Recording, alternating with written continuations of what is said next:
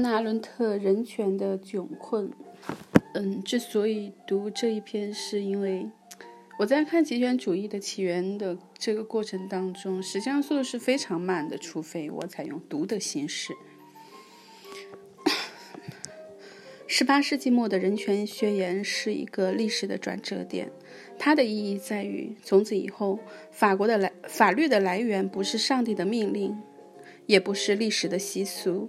而是人，人权宣言无视历史赋予某个社会阶层或某些民族的特权，显示了人从一切的监护下的解放，宣布了他的时代的到来。在此之外，宣言的起草者们并未完全意识到另一层含义：宣布人权，同时也意味着新时代里有一种迫切需要的保护，因为个人在这个时代里不能在安全。保有出生时既有的财产，作为基督徒而在上帝面前的平等也不再得到肯定。换言之，在新的世俗化和解放了的社会里，人不再确信这些社会权利和人权，而直到此时，这些权利还在政治秩序之外，不是由政府和宪法来保障，而是由社会的精神的宗教的力量来保障。因此，在整个19世纪，一致的意见是：每当个人针对国家的新统治、新统治权和社会的新专横而需要保护时，就必须提出人权。既然宣称人权是不可分离的，不会化约到或推演自其他权利或法律，那么人权的权利就不要不能诉诸权威。人是自己之本，也是他们的最终目的之本。另外，没有哪一种具体的法律能必然地保护他们，因为一切法律都取决于他们。就法律而言，人是其唯一的主人，正如就政府而言，人们被宣布为是他唯一的主人一样。人们的主权有别于君主的统治权，并非上帝恩赐、恩惠所赐，而是以人的名义宣布的，所以很自然。人不可分离的权利能够得到保障，并且变成人们自治主权中不可分离的部分。换言之，人几乎不能作为一种不作为一种完全解放的、完全孤立的存在而出现，不依托某种更大的全面秩序而在自身得到尊尊严，但很可能再度消失在人群中。从一开始，在宣称不可分离的人权中就包含了一种吊诡。即他重视一种好像根本不存在的抽象的人。事实上，即使连野蛮人也生活在某一种社会秩序里。如果说一个部落或一个落后的社群并不享有人权，那是因为它作为一个整体，明显的还未达到文明阶段，未达到人民主权和民主民族主权的阶段，反而受外国或当地专制统治者的压迫。因此。全部人权问题迅速地同民族解放问题纠缠混合在一起。只有自己的民族主权的解放，才能使人权得到保障。由于人类自从法国革命以来一直相信世界各国是一个家庭的幻象，渐渐的，人的形象应该是民众而不是个人，成了自明之理。人权在欧洲民族国家体系中同各民族的权利一致的意义。只有在越来越多的民族突然出现时才显现，他们的基本权利在欧洲不像在非洲的心脏地区那样受到民族国家普遍功能的维护。毕竟，人权是因为假设为独立于一切政府之外而被定义为不可分离的。但是，结果在人缺乏自己的政府而不得不回到最基本的权利时，没有一种权威能保护他。没有一种机构愿意保障它，或者说，例如，对于少数民族，当一个国家团体坚称自己具有权威统治权威时，即使在他的措施得到充分实现之前，他的失败就已经很显然了。不仅是各国政府或多或少的公开反对这种其对主权的侵犯。而且，有关的各民族本身也并不认可一种外来的保障，怀疑一切不是明确的支持其民族的。相对于他们的语言、宗族和种族，权利的事物，像德国人或匈牙利人那样，或者选择转向保护他们的民族母国，或者像犹太人那样，或者某种领土内的团结。无国籍者像少数民族一样，相信失去民族权利等于失去人权，前者必定导致后者。他们越是被排斥在任何形式的权利之外，就越想寻求重新重新。归并入本民族社群，俄国难民只是带头坚持自己的民族性，竭力反对将他们归入其他无国籍者行列。从他们开始，不止一个难民团体发出了一种强烈甚至剧烈程度的群体意识，要求拥有像只有波兰人、犹太人、日耳曼人才有的那些权利。更糟糕的是。为保护人权而建立的一切团体，为达到一项新的人权法案而做出一切努力尝试，都被一些编辑人物、一些没有政治经验的国际法学家，或者有理想主义情感支配的博爱主义者嗤之以鼻。他们构成的团体，他们发表的宣言，其形式和语言，酷似那些防止虐待动物贤惠的组织和宣言。没有一个政治家，没有一个重要人物会有可能认真地对待他们。欧洲的自由派和激进派政党也都认为没有必要在自己的纲领中新增新增人权宣言。不管在第二次世界大战战前还是战后，受害者被各种事件驱赶进一座。铁丝网围起来的迷宫。当他们以多种方式尝试寻找一条走出这座迷宫的道路时，却从不提及这些基本权利。那些基本人权十分明显的是对他们的否定。相反，对于那些尝试在任何一种基本的或一般的意义上推动人权的边缘团体，受害者表现出来的是对权利的鄙视和漠不关心。在越来越多的人被迫生活于一切触手可、一切可触及的法律范围之外的情况下，所有那些想用宣布一种不幸的人权法案来对待这种不幸情况的人都失败了。这当然不是他们居心不良。法国革命和美国革命庄严地宣布人权是文明社会的新基础，这是先前从来没有过一个实没有过的一个实际的政治问题。在十九世纪，这些权利只是以一种相当表面化的形式被提出来，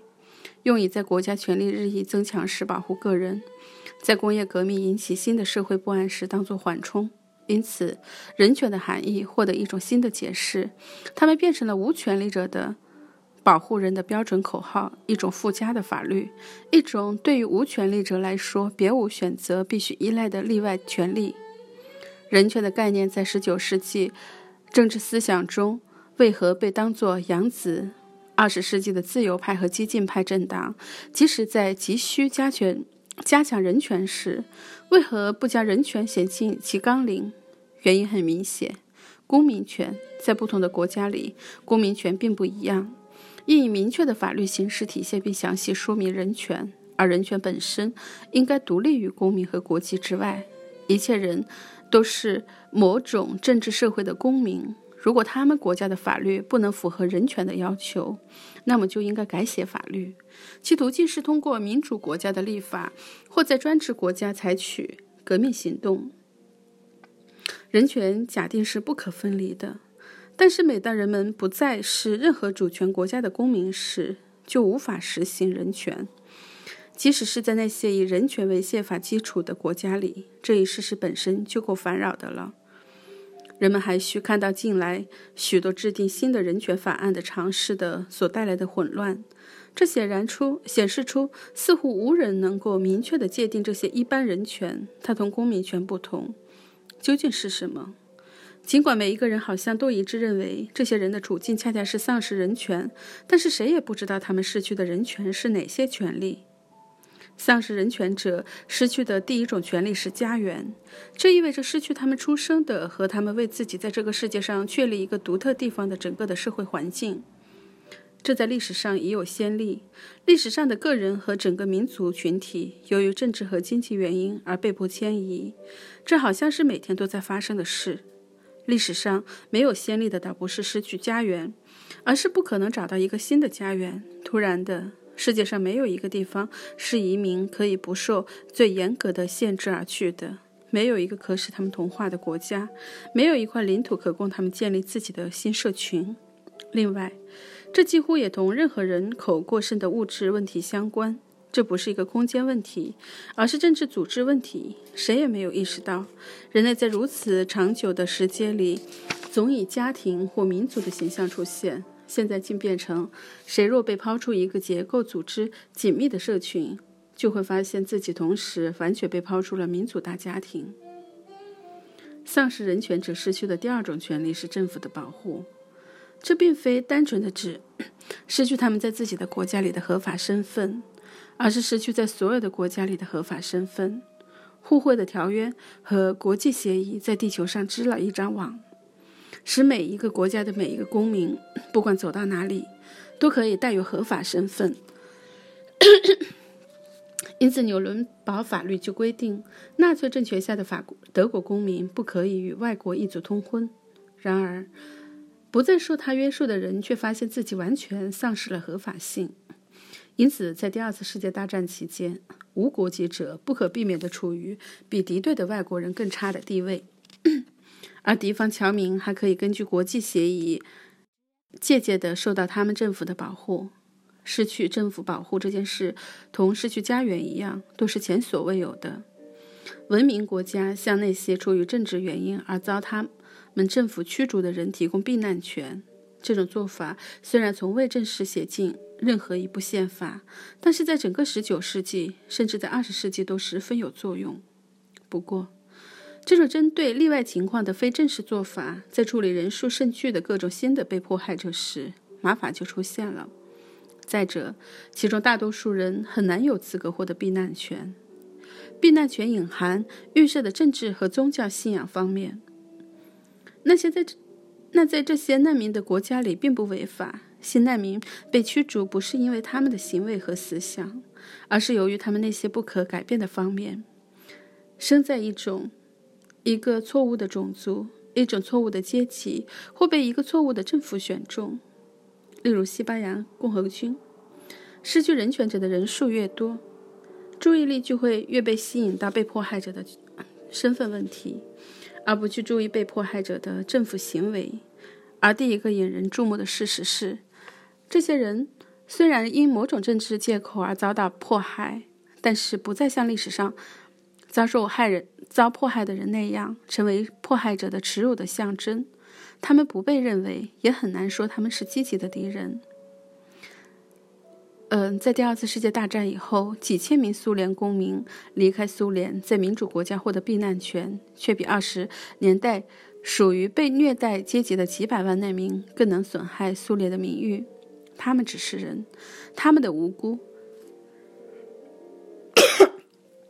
他们的无辜，尤其是对于迫害他们的政府而言，是他们最大的不幸。无罪、完全没有责任，就是他们无权状态的标记，正如他是他们失去政治地位的标记一样。因此，只有在外表上实施人权的需要，触及了真正政治难民的命运。政治难民在人数上必然很少。他们在许多国家里仍然能享受避难权，这种权利以一种非正式的方式成为国家法律的真正替代。关于无国籍者从犯一桩罪中获得法律上的实惠，我们的经验中令人惊奇的方面之一，就是看到一种现事实：既剥夺一个完全无辜的人的法律权利，比剥夺一个犯有罪行的人的法律权利要容易得多。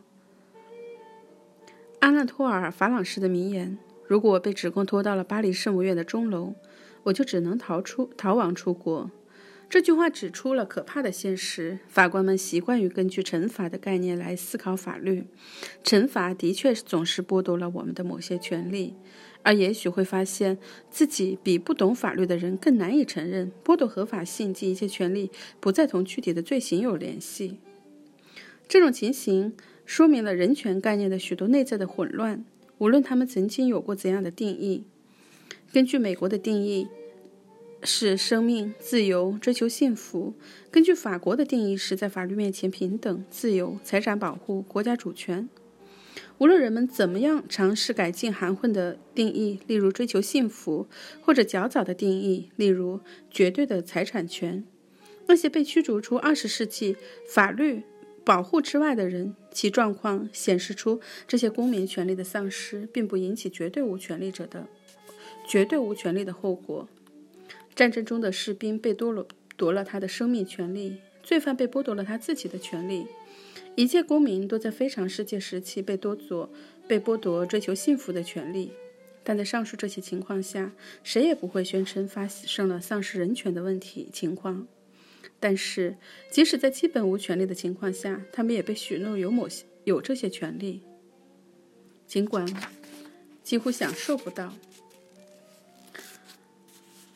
无权利带来的灾难，并非被剥夺生命、自由、追求幸福。或者在法律面前平等、言论自由，这些都是设想来解决社群内部问题的公式，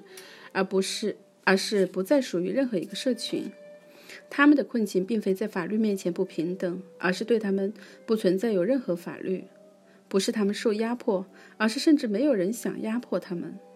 只有在一个相当长时期的。长时间的最后阶段，他们的生存权才受到威胁。只有当他们仍然完全属于多余者，谁也不承认他们，他们的生命才处于危险之中。连纳粹开始对犹太人实施种族灭绝政策时，首先也是剥夺他们的一切合法身份、二等公民的身份，将他们驱赶到指定的居住区，关进集中营，切断他们与生活世界的联系。在纳粹启用毒死气使之前，曾经仔细地做过试验。并且满意的发现，没有一个国家会承认这些迫害者、受害者。问题的关键在于，完全无权利的状态在生存权受到挑战之前就已产生了。同样的情况发生在有关于自由权利方面，也在一定程度上具有讽刺意味。自由权利有时被看作是人权的本质。毫无疑问，处于法律保护之外的人，比受法律保护的。在押罪犯有更多的行动自由，他们在民主国家的收容所里，比在任何一般的专制政治下，更无需说是在一个极权主义国家里享有更多的言论自由。但是，人身安全由某些国家机构或私人福利机构保障，和言论自由都丝毫的不能改变他们根本没有任何权利的状态。他们的生命延续只是出于别人的仁慈，而不是由于权利。因为没有一条寄存的法律能迫使国家供养他们。如果说他们有行动自由，也并不是自由居住权，这是连在押的罪犯也能享受到的权利。而他们的言论自由是傻瓜的自由，因为他们的想法起不了任何作用。这些都是关键的要点。根本剥夺人权，首先表现在人被剥夺了在这个世界上的位置，一个能使言论产生意义、行动产生效果的位置。比自由与正义远更重要的是，人权是公民权。当人出生时，他属于一个社群，而当这种与生俱来的权利失去了，也无法再选择，或者当。当他被置于另一种情景，除非他犯罪，否则别人就不会根据他做什么或不做什么来对待他。这时的人权就岌岌可危了。正是这种极端情形，才是被剥夺了人权。他们被剥夺的不光是自由权利，而且还有行动权利；不光是他们愿意怎样思想的权利，而且还有言论的权权利。某些情况下的特权，大多数情况下的不公正。是福是祸，都只能根据偶然情况来衡量，而与他们现在、过去和将来做什么无关。我们开始注意到，还存在一些权利，即获得各种权利的权利，意味着一种生活结构中对人的判断是根据他的言行动和言论，和从属于某种有组织的社群的权利。这是因为我们看到了千百万人由于新的政治。世界政治形势而失去了，并且无法重新获得这些权利。麻烦的问题还在于，这种灾难并非产生于野蛮、落后或者暴政，而是相反，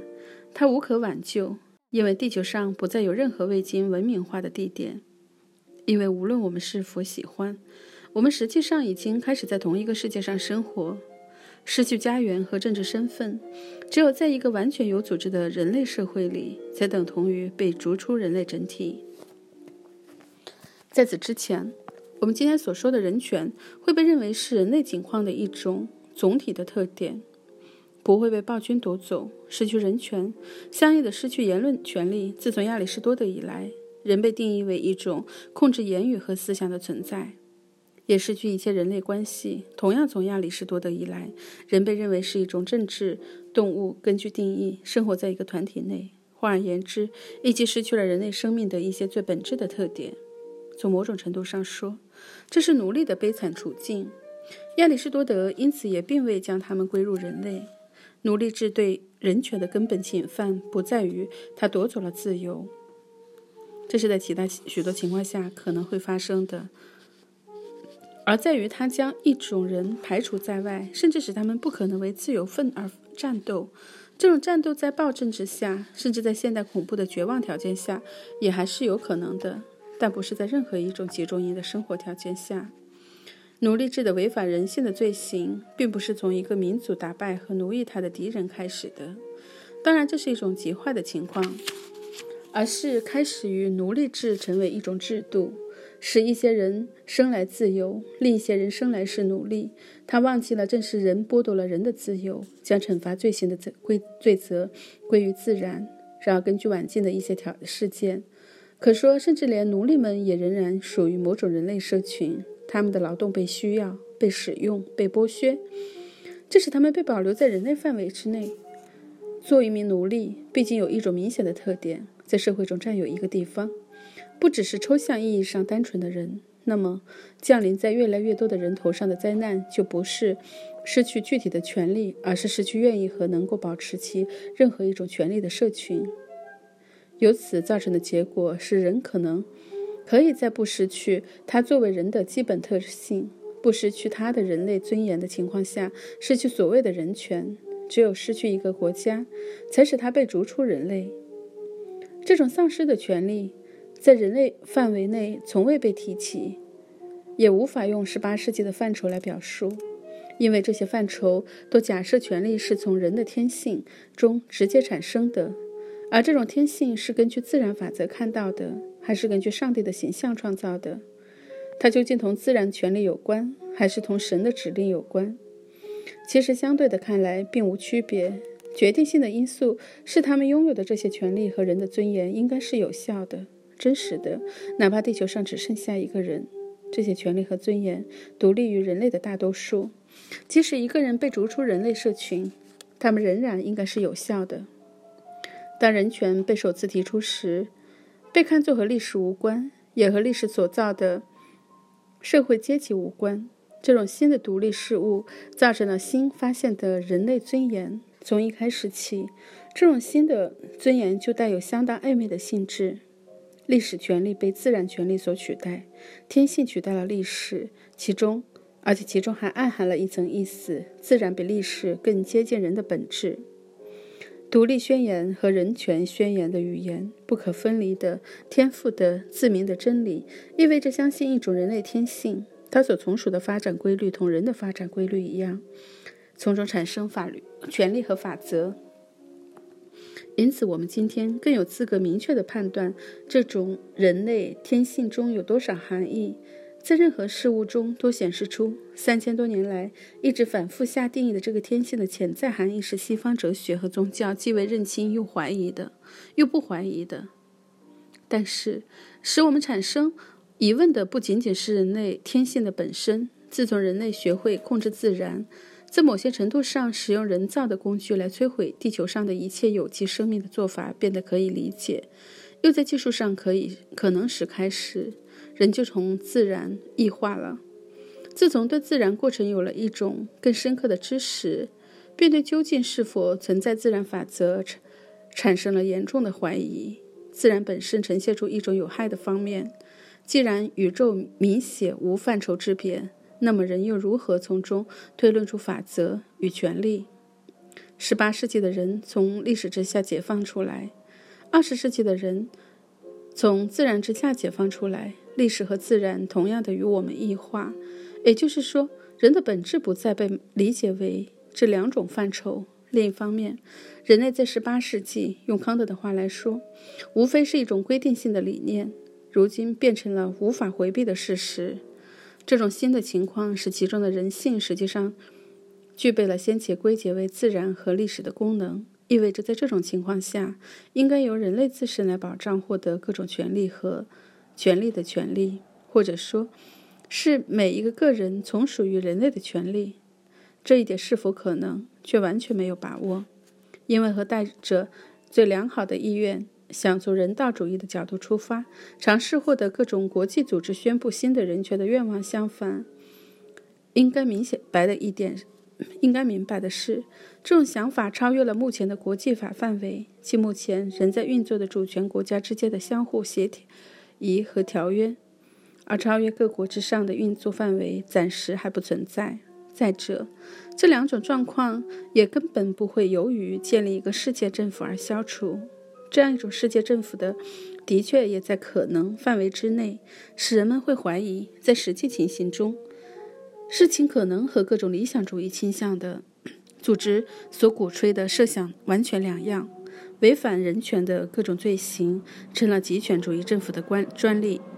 但也一向可以用各种口实来辩解。例如，权力等同于对整体而不是对部分有利或有用等等。希特勒的座右铭“对日耳曼民族有利”是对的，只不过是一种法律概念的庸俗形式。这种庸俗形式到处可见，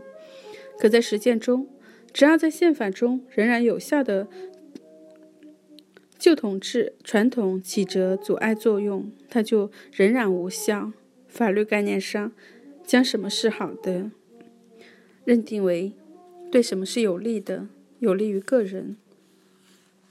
有利于家庭，有利于民众，或者有利于大多数，在宗教和自然法则的超验尺度失去权威性之后，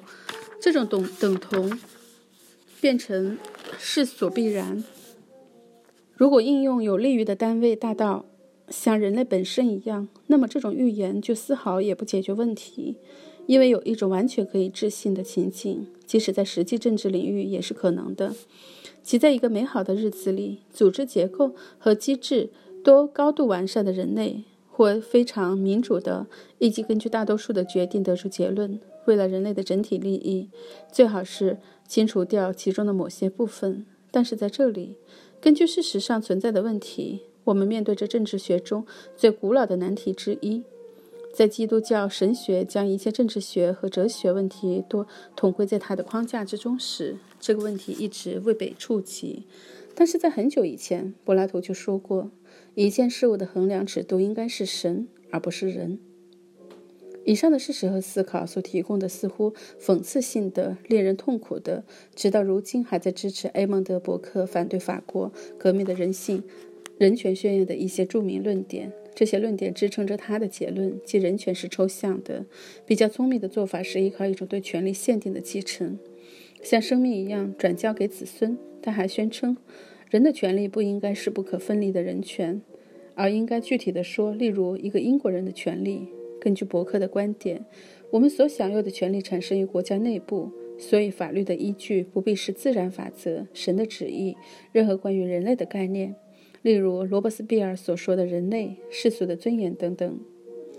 伯克的概念的实用主义的公正性似乎无疑的以我们多方面的经验为根据。不光是民族权利的丧失，在一切情况下引起人权的丧失、人权的恢复，例如最近以色列国的例子证明，到目前为止也只是通过恢复或者建立民族权利才能达到。以假设人类本身的存在为基础的人权概念崩溃之时。正值那些虔诚的相信此概念的人首次面对另一种人，那些人确实失去了一些其他的特质性和具体情关系，指出了他们还是人。这个世界在抽象的、赤裸裸的人类身上发现没有一点事情可谓神圣。从客观政治环境来看，很难说人权所依据的人的概念，它是根据上帝的样子创造的。或者它是人类的代表，或者它自身包含了自然法则的神圣旨意，能够有助于解决问题的方法。死亡集中营的幸存者们，集中营和难民营里的被羁押的人们，甚至相信比较幸运的无国籍者，无需读过伯克的理论，也能看到正是人的抽象、赤裸裸的存在才是他们的最大威胁。他们因此被看作是野蛮人，害怕他们可能会被当作野兽而造厄运，所以他们坚持自己的国籍。他们以前的公民资格的最后一种象征，将它当作仅存的和人类之间能被承认的纽带。他们不相信自然权利，只相信民族权利。这恰恰产生于他们的理解。自然权利甚至也可以赋予野蛮人。伯克早就怕自然的不可分离的权利只会确立赤裸的野蛮人的权利，因此会将文明国家贬低到野蛮的蛮族的地位。因此，只有野蛮人才不会惧怕堕落他们那种人类起源的最低事实，而人们紧紧抓住他们的国籍。当他们失去这种这样的国籍曾经给予他们的权利和保护时，他们于是濒临挣扎，濒危挣扎。似乎只有他们以往的历史的限定的继承，才能证明他们仍属于文明世界。假如一个人失去了他的政治地位，根据天赋的和不可分离的人权的含义，他应该不折不扣地回到一般权利宣言所提供的情形。但是实际情况却相反。如果一个人只是一个人，似乎他失去的是其他人据以将他当同类看待的身份。这就是为何很难毁灭一个罪犯的法律身份。即一个人自己承担行为责任，结果决定了他的命运，这比毁灭一个无法获准担负普通人类责任的人之法律身份要难得多。因此，如果我们只看到那些被迫离开一切政治社群的人的普通人的普通人类状况，伯克的论点就会有另一层、另外的一层意义。姑且不言他们受到何种对待，也不论。自由或压迫，正义或非正义，他们失去的是整个世界，是人类生存的一切方面，及我们共同的劳动和人类创造的结果。倘若说蛮族部落的悲剧是他们栖居于自己无力控制的一成不变的自然环境，而它的丰饶尚可维持他们的生活，他们的生死不丝不留丝毫痕迹，与共同的世界毫无贡献。那么，失去权利的人也确实被扔回到奇特的自然状态。当然，他们不是野蛮人，他们中的一些人实实在在的属于他们各自国家里最有教养的阶层。然而，在一个几乎已消除蛮族状态的世界里，他们却显示了可能从文明倒退到倒退的最初迹象。一种文明越是高度发展，它所创造的世界就越有成就。人在人类技术成果中。越感到自在，他们就越厌恶他们为造出的一切，即一切纯粹的、纯粹的、神秘的加在他们头上的事物。人失去了他在社群中的地位，他在那个时代斗争中的政治地位，以及使他的行动和他的一部分命运所构成的一个连贯整体的合法身份。剩下的只是通常只有在私人生活中才明了的特征。而在公共生活的一切方面，必然只保留一种失去资格的纯粹存在。这种纯粹存在，只包括我们出生时神秘的带来的一切，包括身体形状和头脑的天分，只足以用来对付无法预见的机会中的友谊和同情，或者巨大的无法估量的爱情恩惠。正如奥古斯丁所说。我要你如此，则无需用任何特殊的理由来做至高无上的证实。从古希腊时代起，我们就知道，高度发展的政治生活培养了一种对这种这类私人生活范围的根深蒂固的怀疑，深深的厌恶一个令人觉得烦扰不安的奇迹，即我们每一个人都被造成现在的这个样子，单个的、独特的、无法改变的。这种纯粹的生成归附到文明社会的私人生活之全部范围，是对公共生活的永恒的威胁。因为公共生活一贯以平等的法律为基础，而私人生活所根据的规则是普遍的区别和差异。平等与单纯的存在存在中所包含的一切形成对比，不是施舍给我们的，而是由正义原则引导下造成的人类组织的结果。我们不是生而平等的，我们依靠自己决心保障相互之间的平等权利，作为群体的成员而获得平等。我们的政治生活建立在一种假设上，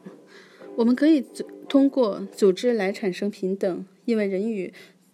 人与同他平等的人在一起，才可以在一个共同的世界里行动、改造和建设这个世界。纯粹既定的黑暗背景，由我们。不可更改的独特天性组成的背景，作为一个意志，我突破而进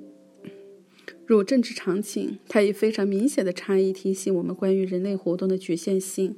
这与人类平等的局限性是一致的。高度发达的、高度发表的政治社群。例如，古代的城邦国家和近代的民族国家为何常常坚持种族的内部一致性？原因在于他们希望尽可能地消除那些天然的、一向呈现的区别和差异。这些区别和差异本身会引起盲目的仇恨、虐待和歧视，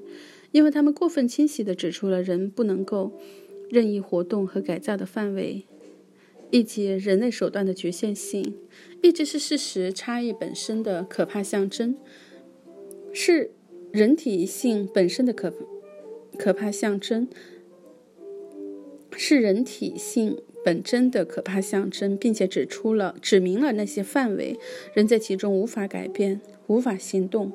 因此他在其中有一种明显的毁灭性倾向。假如在白人群体中有一个黑人，别人只当他是一个黑人，而没有其他身份，那么他在失去平等权利的同时，也失去了人类特有的行动自由。他的所作所为只被解释为某种黑人特性的必然结果。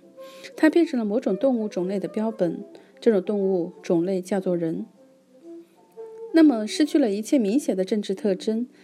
只变成了单纯而不再具有其他性质的人。身上所发生的情况也大致相仿，所以毫不奇怪，凡是公共生活及其平等原则完全取得胜利的地方，凡是一种文明成功的消除了差异的黑暗背景，或使之降低到最小程度的地方，最终结果是完全失去了活力和受到惩罚，因为忘记了人只是世界的主人，而不是他的缔造者。被迫生活于共同世界之外的人的存在产生巨大危险。他们在文明当中被扔回到自然天性和纯粹差异之之中。我们缺乏从某个社群中的公民中产生的极大差异的平等化。但是，既然他们不再被允许参与人类创制，他们就开始像动物属于某一种具体动物种类一样，从属于人类。人觉之丧失的吊诡在。这种丧失和另一种势力同时发生。当一个人变成一般意义上的人，没有职业，没有公民资格，没有言论，没有用以具体的验明自身的行动，并且在总体上与众不同，完全只代表他自己绝对的、但独特的个体，被剥夺了一个在共同世界里的表现以及对这个共同世界所产生作用的行动，这个个体就失去了全部意义。在如此的人的存在中，危险性是双重的。第一种比较明显，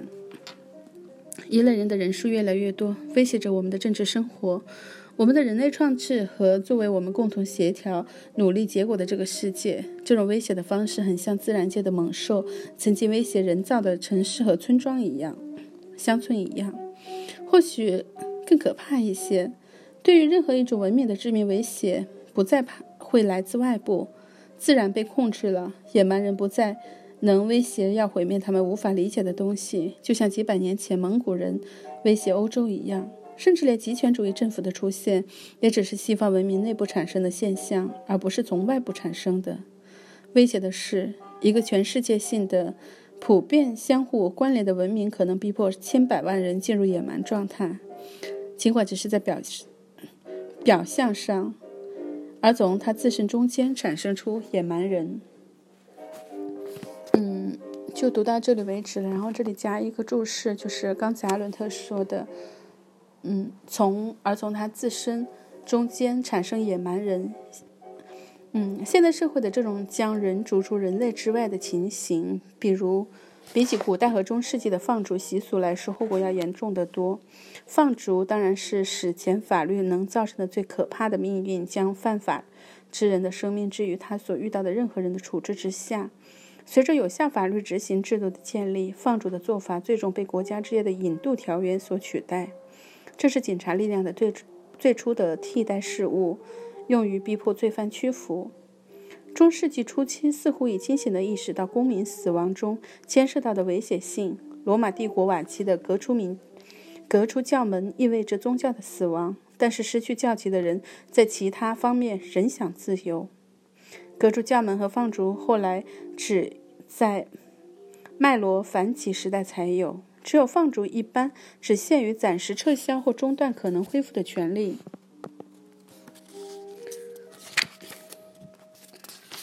OK，就到这里，还蛮长的，四十分钟。